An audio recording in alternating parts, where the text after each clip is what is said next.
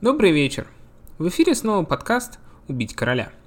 В предыдущем эпизоде я остановился на смерти герцога Бекингема и на распуске парламента в 1628 году. Я хочу обратить внимание, что, возможно, э, слово «распуск» не совсем точно в этом случае, потому что есть два типа распуска парламента. Первый – это когда парламент распускается до начала следующей сессии, то есть, например, в Америке парламент э, заканчивает свою сессию в августе и через, собирается только через месяц. Второй вариант – это когда парламент распускается полностью и нужно проводить перевыборы. Поэтому, например, в отечественной истории, в истории России, можно говорить о Первой Думе, Вторая Дума и так далее. То есть имеется в виду Дума, которая сначала одна собралась, проголосовала, ее распустили окончательно, и нужно было перевыбирать новую. Но одна и та же Дума могла заседать несколько лет подряд. Ну, конечно, с перерывами, вот с этими пророгациями, так сказать. Или каникулами. Так вот, в 1628 году Чарльз распустил парламент именно на каникулы, не полностью. В 1629 году этот парламент был снова созван, и Карл открыл его речью о тоннаже и паундаже, tonnage and poundage. Эта речь э, была, в принципе, довольно умеренной, но парламент уже был против него настроен. О чем была эта речь? Ну, как и всегда с Чарльзом, это была речь о деньгах, речь о налогах. А именно аналогия с каждой э, фляги вина, с каждой фляги чего-то ввозимого в Англию, и с каждого фунта товара, ввозимого опять-таки в Англию, или вывозимого из Англии. Парламент отказался предоставлять ранее Чарльзу права взимать эти пошлины. И когда один, из, один левантийский купец, имеется в виду, конечно, он был англичанин, но торговал он с турками. Э, Джон Ролл отказался платить этот э, налог, этот, э, эту пошлину. Чарльз заключил его в тюрьму. Ну, не Чарльз, естественно, лично, конечно, но по его приказу его заключили в тюрьму. А этот самый купец был э, членом парламента, поэтому, конечно, нельзя удивляться тому, что парламент, в принципе, встретил Э, даже весьма умеренную речь Чарльза по поводу королевских прав на введение тоннажа и паундажа весьма прохладно. Чарльз планировал снова распустить парламент, опять-таки снова распустить его на каникулы, а не полностью, и планировал он это сделать 2 марта. Однако члены парламента силой удерживали спикера, то есть человека, который определяет повестку дня, в кресле настолько долго, что они смогли провести все резолюции о осуждение армянианизма, армянианства и католицизма, о правах парламента на взимание налогов и пошлин. И, конечно, для Карла это был, ну, как удар по лицу. Действительно, ему фактически зачитали все, чем парламент был в нем недоволен. А кто они такие, чтобы быть недовольным королем? В итоге парламент был окончательно распущен, и 9 заседателей, 9 парламентариев были заключены в тюрьму. Э, включая сэра Джона Эллиота, лидера этой наиболее радикальной парламентской группы. Надо сказать, что уже в том парламенте заседал будущий враг э, Чарльза Оливер Кромвель. Тогда он был еще мало кому известен. Еще хотелось бы э, рассказать о таком деятеле времен Карла, как эм, Уильям Лот. В одном из предыдущих эпизодов я говорил о Лэнселоте Эндрюсе, архиепископе. В 26 году Эндрюс умер, и встал вопрос о его преемнике. Лот был, конечно, идеальным кандидатом на должность преемника Эндрюса, потому что он в некотором смысле был более монархистом, чем даже Эндрюс, а Эндрюс был весьма, весьма убежденнейшим монархистом. И более того, роялистом, если быть точным. Во всех вопросах э, Лот, как правило, занимал сторону короля. В частности, в вопросах о тоннаже и паундаже, в вопросах о религии – все Лот защищал королевскую власть. И, конечно, он был сильным армянинином, то есть сторонником, опять-таки, свободы воли в вопросе о спасении, что для, ну, для пуритан, которые имели популярность в мелком и среднем дворянстве, это была полная антитеза, то есть полная противоположность. В 28 году Лот стал епископом Лондона. Важнейший пост, следующий пост это архиепископ Кентерберийский, которым он в итоге и стал. Про Лода ходила, ходила такая шутка. Дело в том, что Лот был очень невысокого роста. И королевский шут Арчибальд Александр про него шутил так. give great praise to God and little laud to the devil. То есть воздадим великую хвалу Господу и маленькую хвалу, лод можно прочитать и как хвала, дьяволу. Или маленького Лода отдадим дьяволу. Лод, конечно, стал одним из ближайших соратников Карла и одним из его Чарльза и одним из его ближайших советников. Он и, опять-таки, забегая вперед, граф Уэнтворд. Вернее, граф Страффорд, Чарльз Уэнтворд. В вопросах церковной жизни Лот, конечно, был сторонником высокой церкви, то есть большого количества обрядов, красивых облачений, внутреннего убранства красивого, которое всем напоминало стильный католицизм, чего в протестантской Англии, тем более в пуританской Англии, сильно не любили. И учитывая международную обстановку, а именно то, что протестанты, в общем, проигрывали на тот момент э, войну с католиками, с Габсбургами, считалось это, ну, несколько что ли, мра... ну не мрачным, я бы сказал по-другому. Это воспринималось как некая, опять-таки, инфильтрация католиков. Как некоторое скрытое влияние католицизма при королевском дворе. То есть э, наши власти поддаются влиянию вот этой враждебной нам идеологии религиозной. Здесь я хочу обратить внимание еще на один вопрос. Вопрос вот какой. Э, все эти люди были крайне религиозными. То есть для них вопрос религии совершенно не отделялся от вопроса политики. Для нас он сейчас отделен.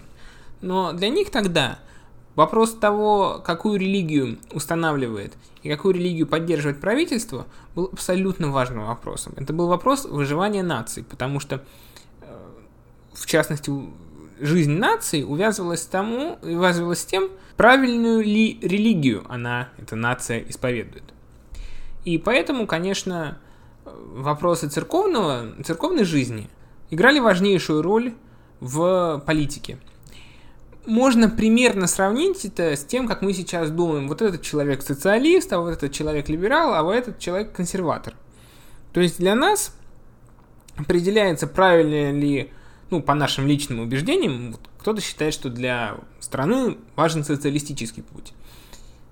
И мы смотрим, какую партию человек представляет.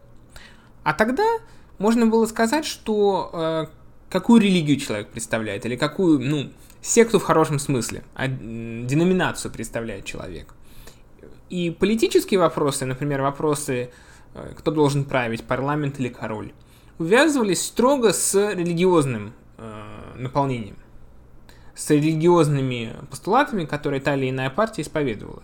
В принципе, одно выходило из другого. Например, в, если мне не изменяет память, уже позже, в правлении сына э, Чарльза I, Чарльза II, был написан трактат, который выводил правильное устройство государства, правильное устройство мира из того, как устроена жизнь на небесах. На небесах есть Господь, как король, и король, король является его представителем на земле. На небесах есть ангелы, а на земле есть епископы, которых назначает король, как Господь назначает в кавычках ангелов. Поэтому еще раз говорю, религиозный вопрос на тот момент невозможно было отделить от политического. Они шли строго вместе друг с другом, рука об руку. В 1629 году Чарльз окончательно распускает парламент. И начинается эра, которая называется Каролинская эра – или которую тогда называли, вернее, чуть позже называли, 11 лет тирании. Все эти года Чарльз правил декретами, правил единолично без парламента вообще. С 1629 года по 1640. Несмотря на распуск парламента, Чарльз продолжал вводить новые налоги и другими способами пытался выбить из людей деньги. Яркий пример – это закон о королевских лесах. Дело в том, что из-за вырубки лесов королевские леса сильно сократились. То есть э, представьте себе такую ситуацию, что когда-то у нас был лес, скажем, от Волги до Оки, да? Потом за многие столетия лес потихонечку вырубали. Волги до Оки, конечно, это ну, чисто умозрительный пример. Так вот, представьте себе, что этот, этот лес потихонечку вырубали. И естественно, что к сегодняшнему дню этот лес уже не настолько большой, каким он был, когда его впервые обмерили. Однако в глазах Чарльза границы леса пролегали там, где они были обмерены. То есть люди, которые э, землю, из которой лес просто ушел, они на ней пасли овец там или других животных, строились на ней.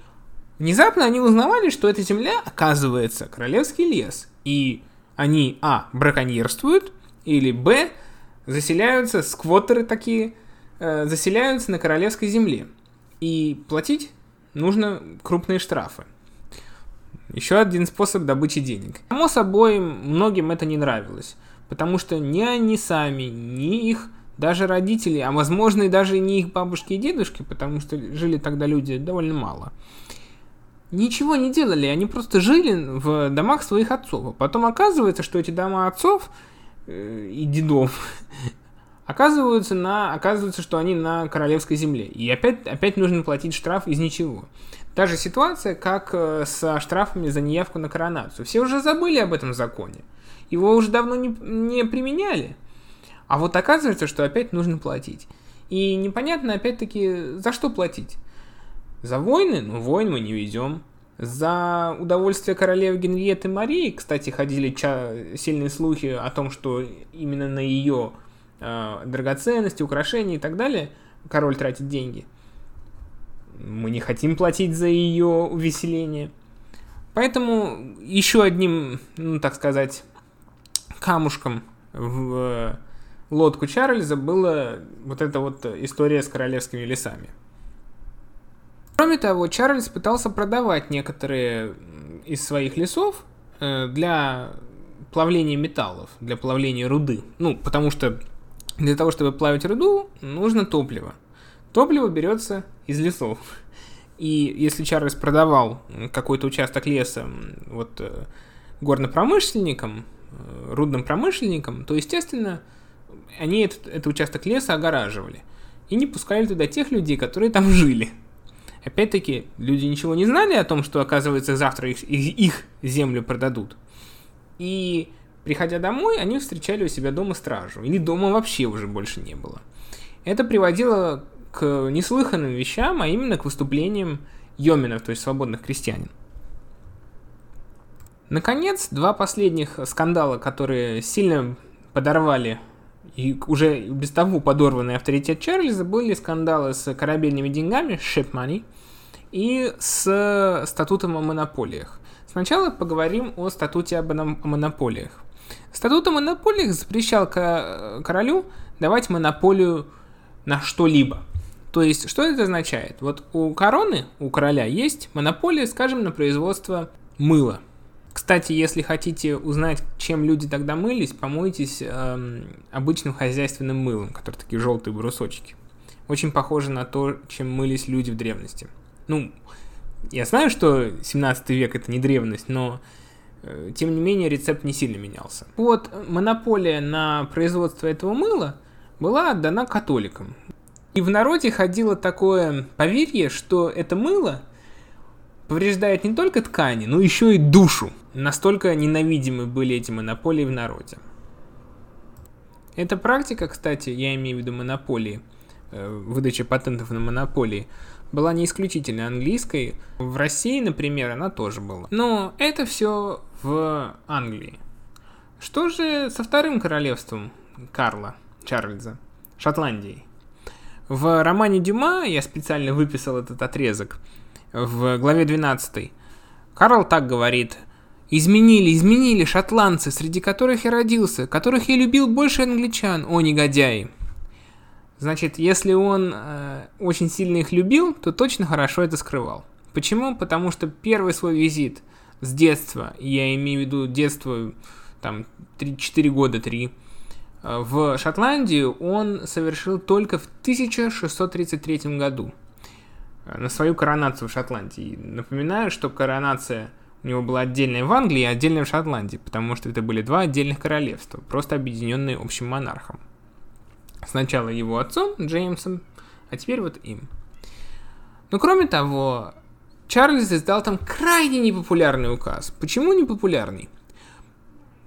Дело в том, что этот указ возвращал все э, подарки от, э, от короны или от церкви э, шотландским дворянам обратно в казну или обратно к церкви. Конечно, этот указ имел собой своей целью усилить, соответственно, корону и церковь. Точкой отсчета этот указ брал 1540 э, год.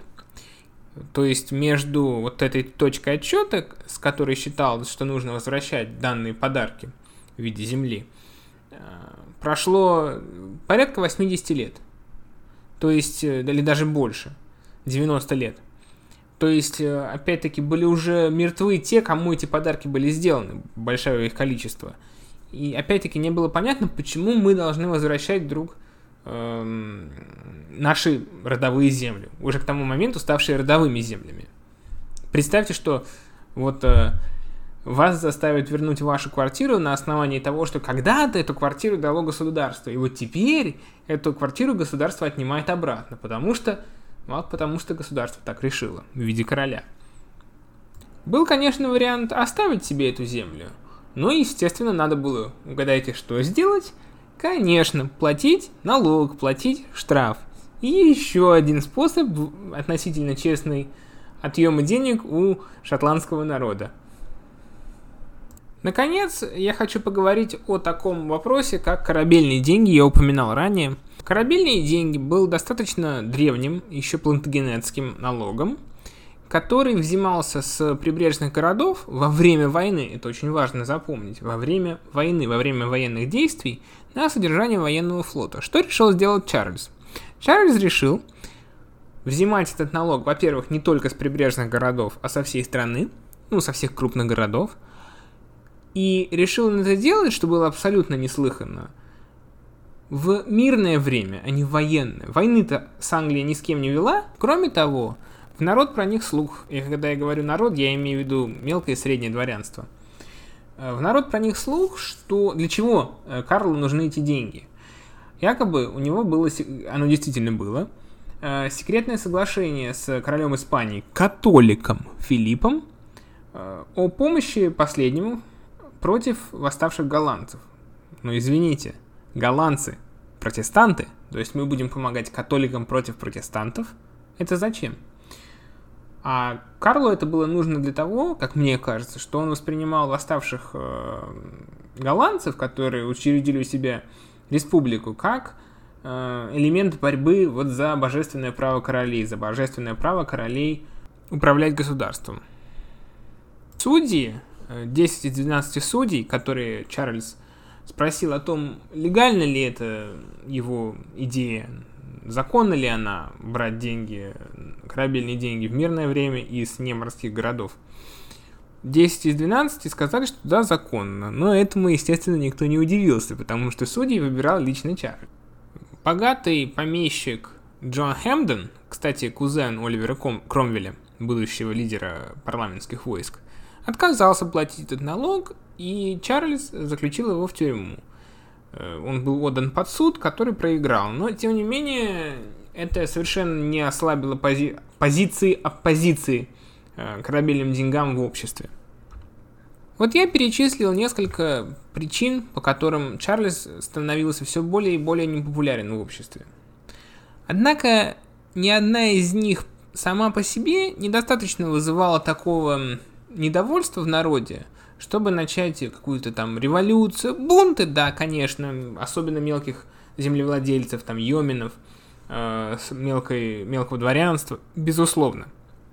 Но чтобы поднять именно массы народа на борьбу с королем, всех этих мелких, э, ну и мелких, они были каждый крупные сама по себе, но они были достаточно крупны, чтобы раздражать народ – но недостаточно крупные, чтобы одна из них, чтобы поднять народ на восстание.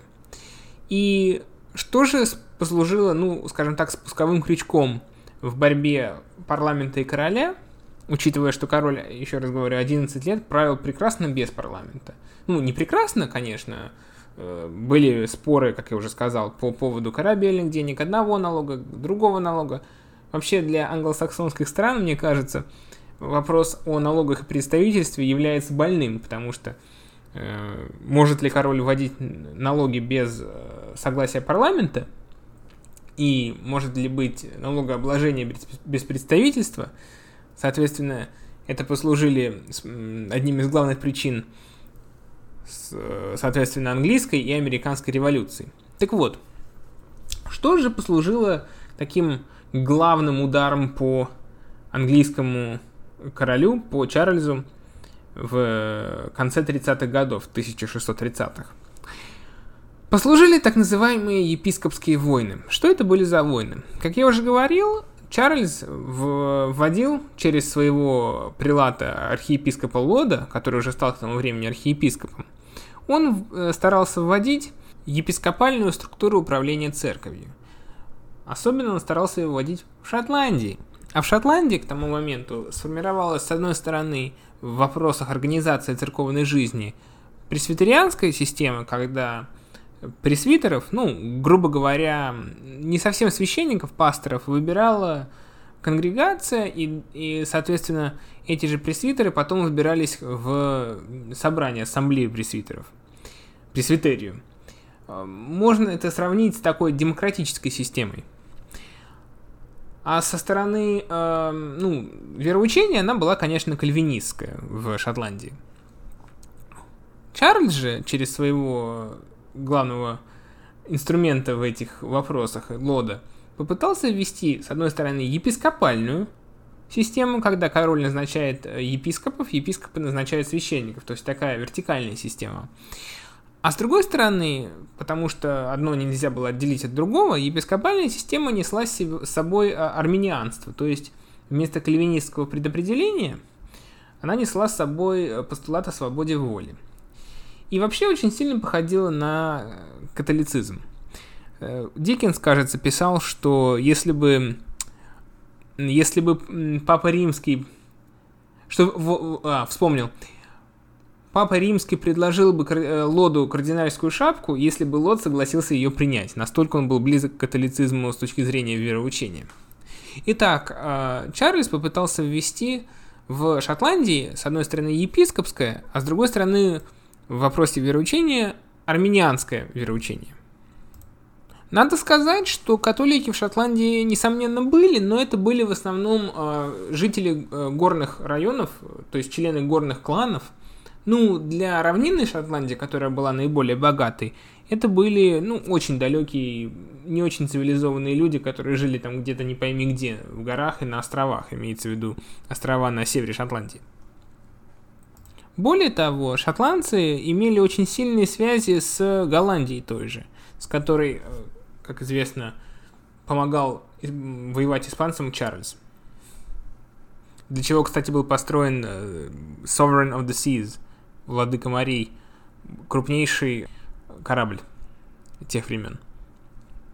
В 1936 году вышла новая книга канонов, так называемая, которая заменила собой книгу дисциплины.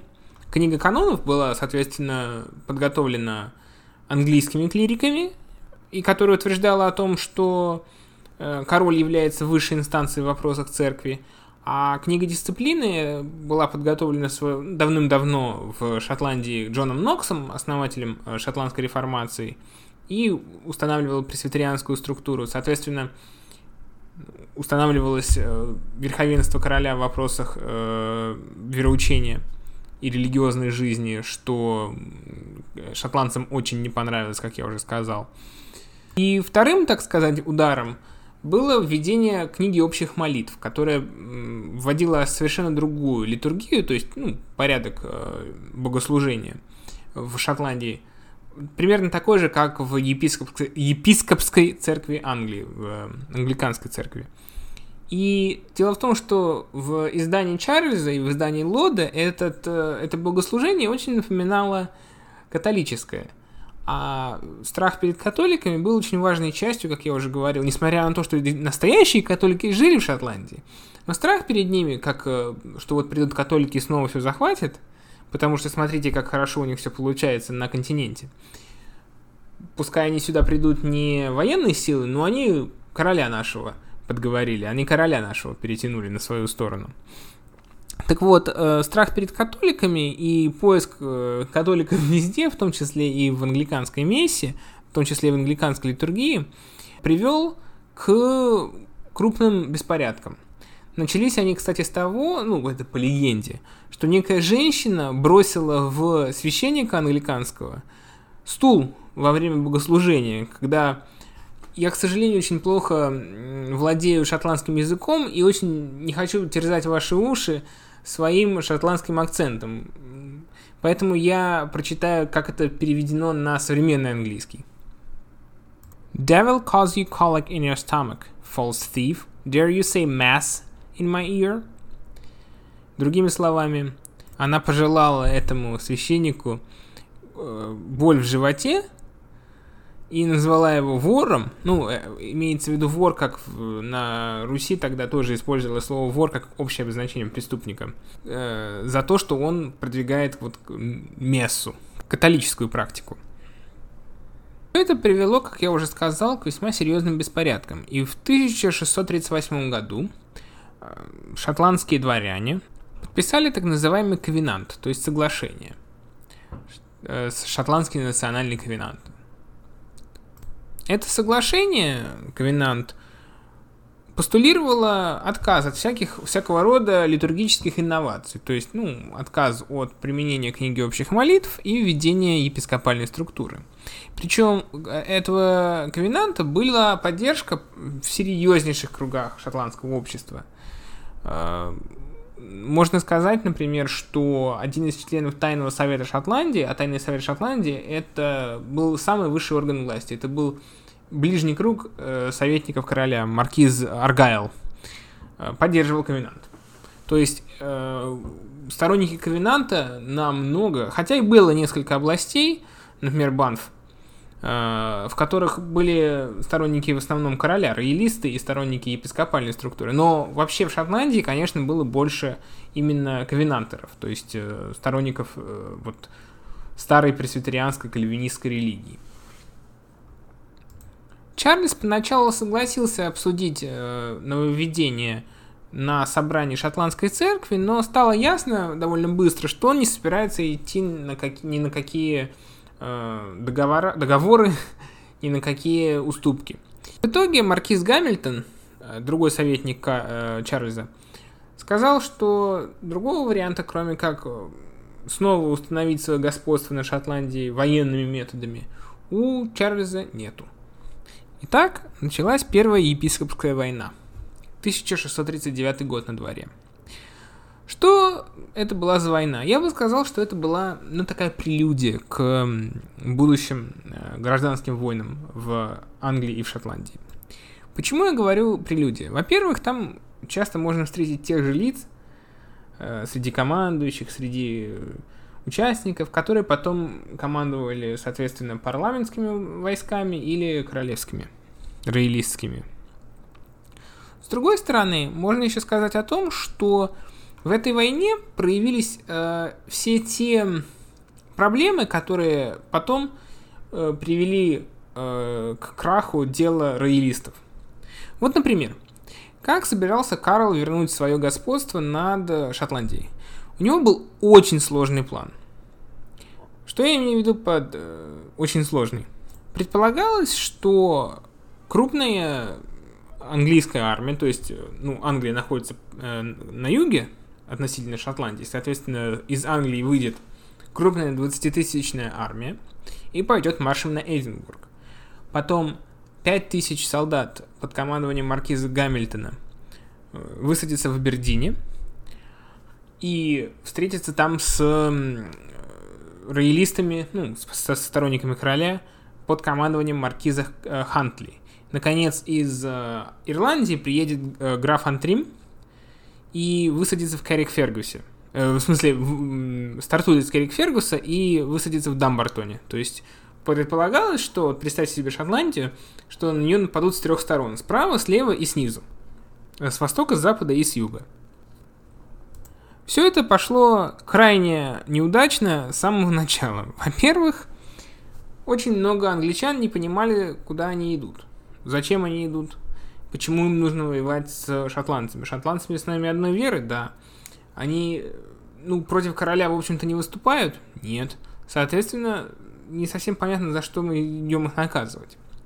Второй момент, то что это был очень сложный план, Даже сейчас такую высадку, вот чтобы три армии совокупно действовали, очень трудно организовать. Это сейчас мы имеем там рации, GPS, интернет и так далее. А тогда это было вообще практически невозможно. Кроме того, э, у англичан, у сторонников э, Чарльза, не было достаточно ресурсов, как известно, у него все время была недостача денег, чтобы снабдить, обучить армию. В итоге э, обучили не 20 тысяч, а 15 тысяч. И обучили их так, ну, практически не обучали, это были практически необученные рекруты. Более того, некоторые из них вообще были не вооружены ничем огнестрельным, только луками и стрелами. Чарльз попытался восполнить вот эту вот недостачу обученных солдат, нанимая католических наемников из Нидерландов, но найм католиков еще хуже отразился на его авторитете в делах религии, потому что ну, при, приглашаешь таких иностранных солдат, католиков на, на нашу протестантскую землю не очень хорошо. Кроме того, шотландцы быстро захватили Дамбартон, и предполагалось, что там, я напоминаю, высадится э, армия из Ирландии. Ну, естественно, что если был захвачен порт, в котором они собирались высаживаться, никакой высадки уже не могло быть и речи. И, наконец, у шотландцев в силу их бедности много молодых дворян служило в европейских армиях наемниками – в европейских армиях я включаю, кстати, и русскую армию, потому что, например, в армиях 17 э, века служил, например, Патрик Гордон, если мне не изменяет память. Шотландский наемник на Руси. Так вот, среди шотландцев было очень много обученных, испытанных солдат. Более того, шотландской армией э, командовал так называемый Александр Лесли. Человек, который стал фельдмаршалом в армии Швеции, в армии шведского короля Густава Адольфа. Было несколько маленьких э, стычек, но на самом деле э, в итоге война практически закончилась ничем. В мае 1639 года, 30 мая, Чарльз приехал к своим солдатам в Бервике и сказал, что он не будет вступать в Шотландию. Видимо, понял, что э, вся эта идея уже погибла. Так вот, э, Чарли сказал, что не будет вступать в Шотландию, если шотландская ковенантерская армия, то есть э, армия сторонников Ковенанта, армия противников Чарльза будет находиться э, на расстоянии 10 миль от границы. В итоге обе стороны начали договариваться. Единственная более-менее серьезная стычка, которая унесла жизни 14 человек с каждой стороны, произошла на северо-востоке Шотландии. Дело в том, что северо-восток Шотландии был самым пророялистским регионом э, Шотландии, который, я, как я уже говорил, в основном стоял за ковенантеров. В августе 1639 года шотландский парламент э, собрался и решил подтвердить решение шотландской церкви. Представитель Карла, граф Траквер, попытался наложить вето но парламент э, признал его действия незаконными и решил не расходиться. Более того, э, парламент при, принял несколько законов, которые, например, утверждали, что парламент должен собираться не менее трех раз в год, что ковенант, что, ну, что вот э, подписка под ковенантом должна быть обязательной для всех э, лиц, которые собираются служить в каком-то виде на государственной службе и так далее. Чарльзу, естественно, это очень не понравилось, и он начал задумываться о второй экспедиции в Шотландию, но об этом мы уже поговорим в следующий раз. В следующем эпизоде я поговорю о том, как граф Страффорд помогал э, Чарльзу собрать деньги для похода в Шотландию, чем это все закончилось, о коротком и долгом парламентах и о культуре Англии во времена Чарльза. Спасибо за внимание и увидимся в следующий раз.